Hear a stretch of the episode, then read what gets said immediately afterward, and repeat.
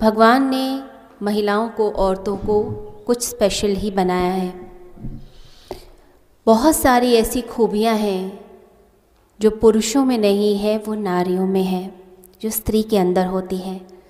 जैसे कोमलता की शक्ति, सौंदर्य की शक्ति, अपनी बात को ठीक से प्रकट करने की शक्ति कम्युनिकेट करने की शक्ति, दूसरों के दर्द को समझने की शक्ति, सेवा भाव ये सब कुछ एक नारी के अंदर होता है।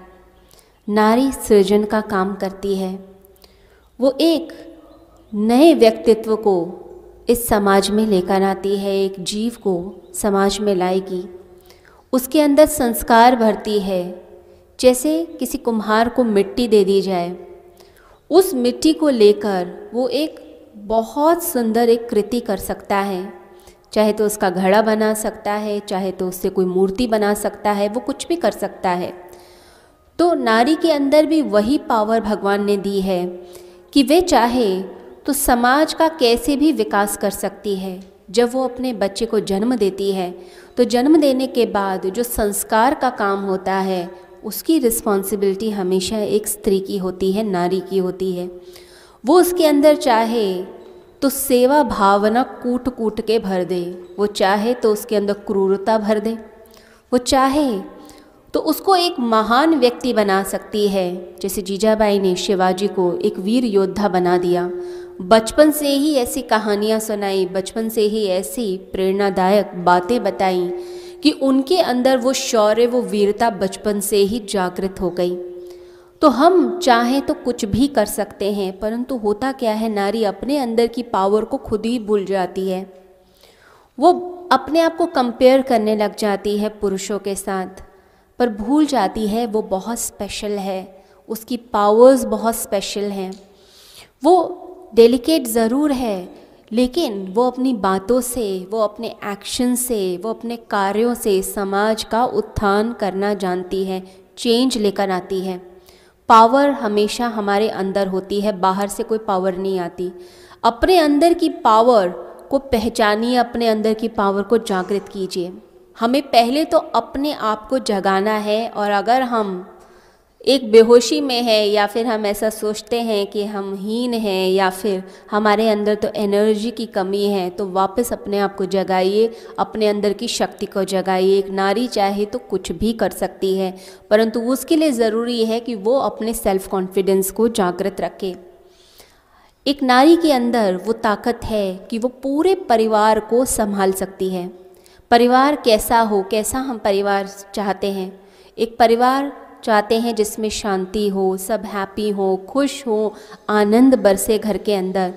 परंतु उस घर का जो आनंद है, उस घर की जो शांति है, उस घर का जो प्रेम है, करुणा है, जो रिश्ते एक दूसरे से जुड़े हुए हैं, उन सबको संभालने का काम जो एक डिवाइन पावर करती है, वो डिवाइन पावर जो है, वो नारी के अंदर होती है।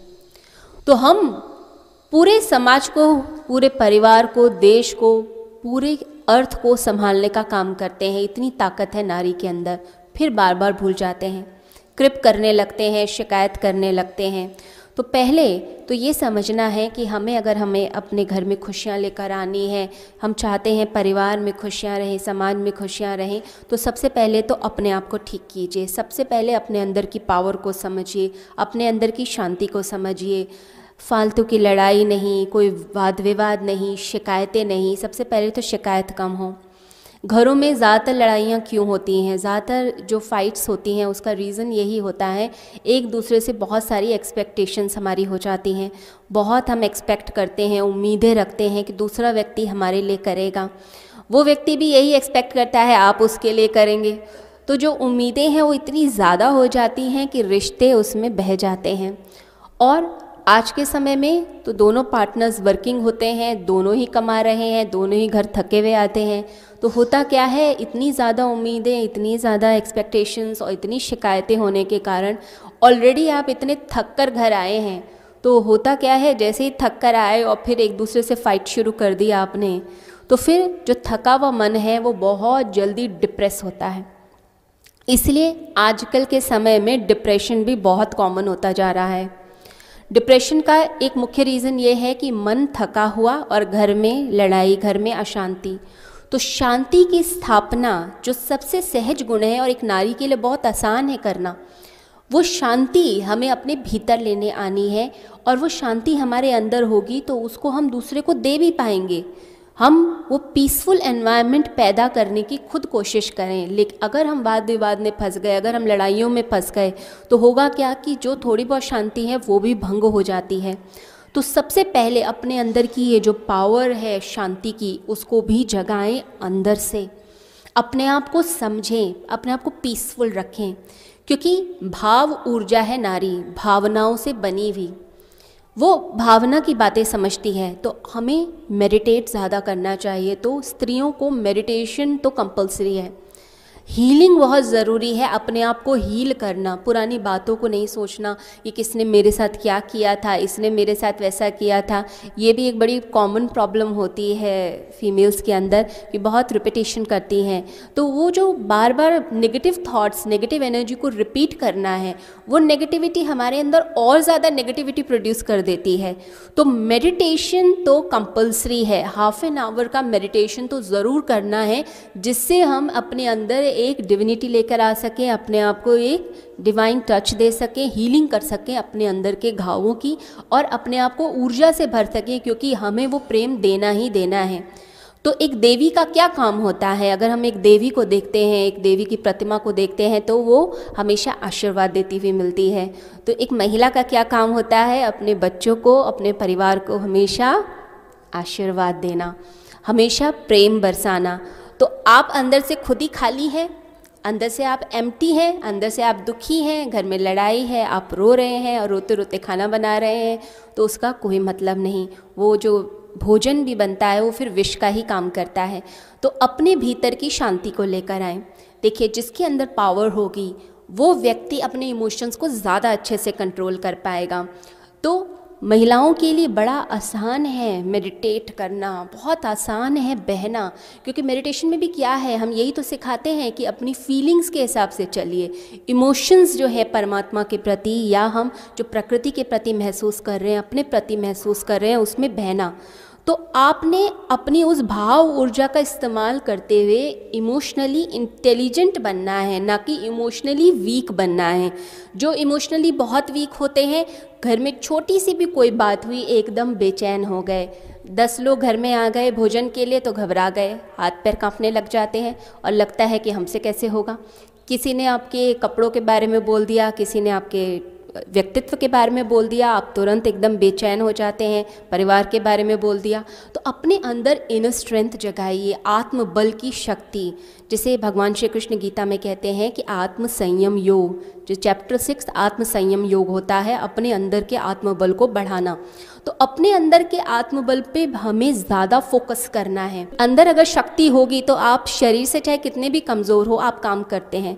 क्योंकि हमारी जो फ़िज़िकल बॉडी है मेंटल बॉडी है जो हमारी इंटेलेक्ट बॉडी है, ये सारी जितनी प्राणिक बॉडी है, ये सारी जो लेयर्स हैं, ये वर्क करती हैं आत्मा की ताकत से। आत्मा में जितनी शक्ति आती जाती है इनमें भी पावर आती है। किसी व्यक्ति का शरीर पहलवान जैसा भी हो, लेकिन उसकी आत्मा में शक्ति ना हो तो आप उसे डरा सकते हैं। एक छोटा सा बच्चा भी उसको थप्पड़ मार के आ सकता है। तो हम अपने अंदर की पहले शक्ति को जगाने की कोशिश करें कि हमारे अंदर वो पावर है कि हम अपने घर का वातावरण भी बदल सकते हैं, समाज का बदल सकते हैं, अपने बच्चों की सोच भी चेंज कर सकते हैं। साथ ही साथ अपने गुस्से पे नियंत्रण रखना, क्योंकि ये जो इमोशन होता है कि जब हमारी कोई बात पूरी नहीं होती तो हमें एकदम से क्या होता है? वो जो अगर ब्लॉकेज आ जाता है, कोई स्टोन सामने आ जाए तो एकदम गुस्सा आता है कि हमारी ये इच्छा पूर्ण नहीं हुई। और वो गुस्से से क्या होगा कि मैं क्यों सहूँ मैं क्यों चुप रहूँ? मेरी बात क्यों नहीं सुनी जाती है? मेरे को ही दबाया जाता है। जब हम ऐसी ऐसी बातें सोचते हैं तो क्या हो रहा है? हम एक नेगेटिविटी अपने अंदर जनरेट कर रहे हैं। नेगेटिव फीलिंग्स को हम अपने अंदर जनरेट कर रहे हैं और वो नेगेटिविटी क्या करती है? वो घर के अंदर भी नेगेटिविटी प्रोड्यूस करने लग जाती है। तो घर के लोग भी इन्फ्लुएंस होने लग जाते हैं। और फिर आपके गुस्से से, आपके क्रोध से वो प्रभाव फिर आपके बच्चों पे भी पढ़ने लग जाता है। तो कई बार क्या होता है कि कोई छोटी सी भी घटना होती है तो आपस में बातचीत भी बंद हो जाती है। लगता है कि हमने बात ही नहीं करनी। तो जब हम बात नहीं कर रहे तो एक तरीके से हम सूक्ष्म रूप से दूसरे व्यक्ति को दंड दे रहे होते हैं। तो बच्चे भी वही चीज़ें सीख लेते हैं कि जब तक मम्मी सॉरी नहीं बोलेंगी, तब तक हम भी बात नहीं करेंगे। तो जो आपने एक ट्रेंड सेट किया, वो बच्चों को भी आ गया। और बच्चे वही चीज़ें फिर बाहर फैलाते हैं। तो आपने पहले अपने आप को चेंज करना है। जैसे एक हमने देखते हैं हम जब एक लड़ाई हो रही है या रस, एक रस्सी ली है दो ग्रुप्स हैं group A and group B और रस्सी को खींच रहे हैं। तो अगर एक ग्रुप रस्सी को छोड़ दे तो दूसरे ग्रुप के लिए लड़ाई की कोई वजह ही नहीं रहती है। तो एक नारी इमोशनली इंटेलिजेंट होती है। उसे पता होता है कि इतना लंबा किसी बात को खींचने से कुछ भी फ़ायदा नहीं है। इससे हम अपना घर ही ख़राब कर रहे हैं और घर के लोगों में भी वही नेगेटिविटी आती जा रही है। इसलिए बेटर है कि हम आगे बढ़ जाएँ। जो जितना जल्दी आगे बढ़ता चला जाता है, पीछे की चीज़ों को छोड़ता चला जाता है, वो व्यक्ति उतना ही इमोशनली इंटेलिजेंट होता है। आज के समय में आईक्यू से ज़्यादा ईक्यू पे ज़ोर दिया गया है। क्यों? क्योंकि डिग्री लेना बहुत आसान है, लेकिन डिग्री लेकर फिर अपने प्रोफेशन में आगे राइज करना, उसके चैलेंजेस को एक्सेप्ट करना, ये सबसे मुश्किल होता है। तो हमें इमोशनली इंटेलिजेंट बनना है। तो औरतों के लिए बहुत ज़रूरी है कि अपने इमोशंस पे कंट्रोल करें, अपने गुस्से पे कंट्रोल करें, अपने अंदर की जो अशांति है, तनाव है, उसके ऊपर एक नियंत्रण रखते हुए चलें। साथ ही साथ ये जाने कि हमारे पास सब कुछ है, हम सब कुछ करने की ताकत रखते हैं। एक फोकस होके अपनी चीज़ों को करने की कोशिश कीजिए।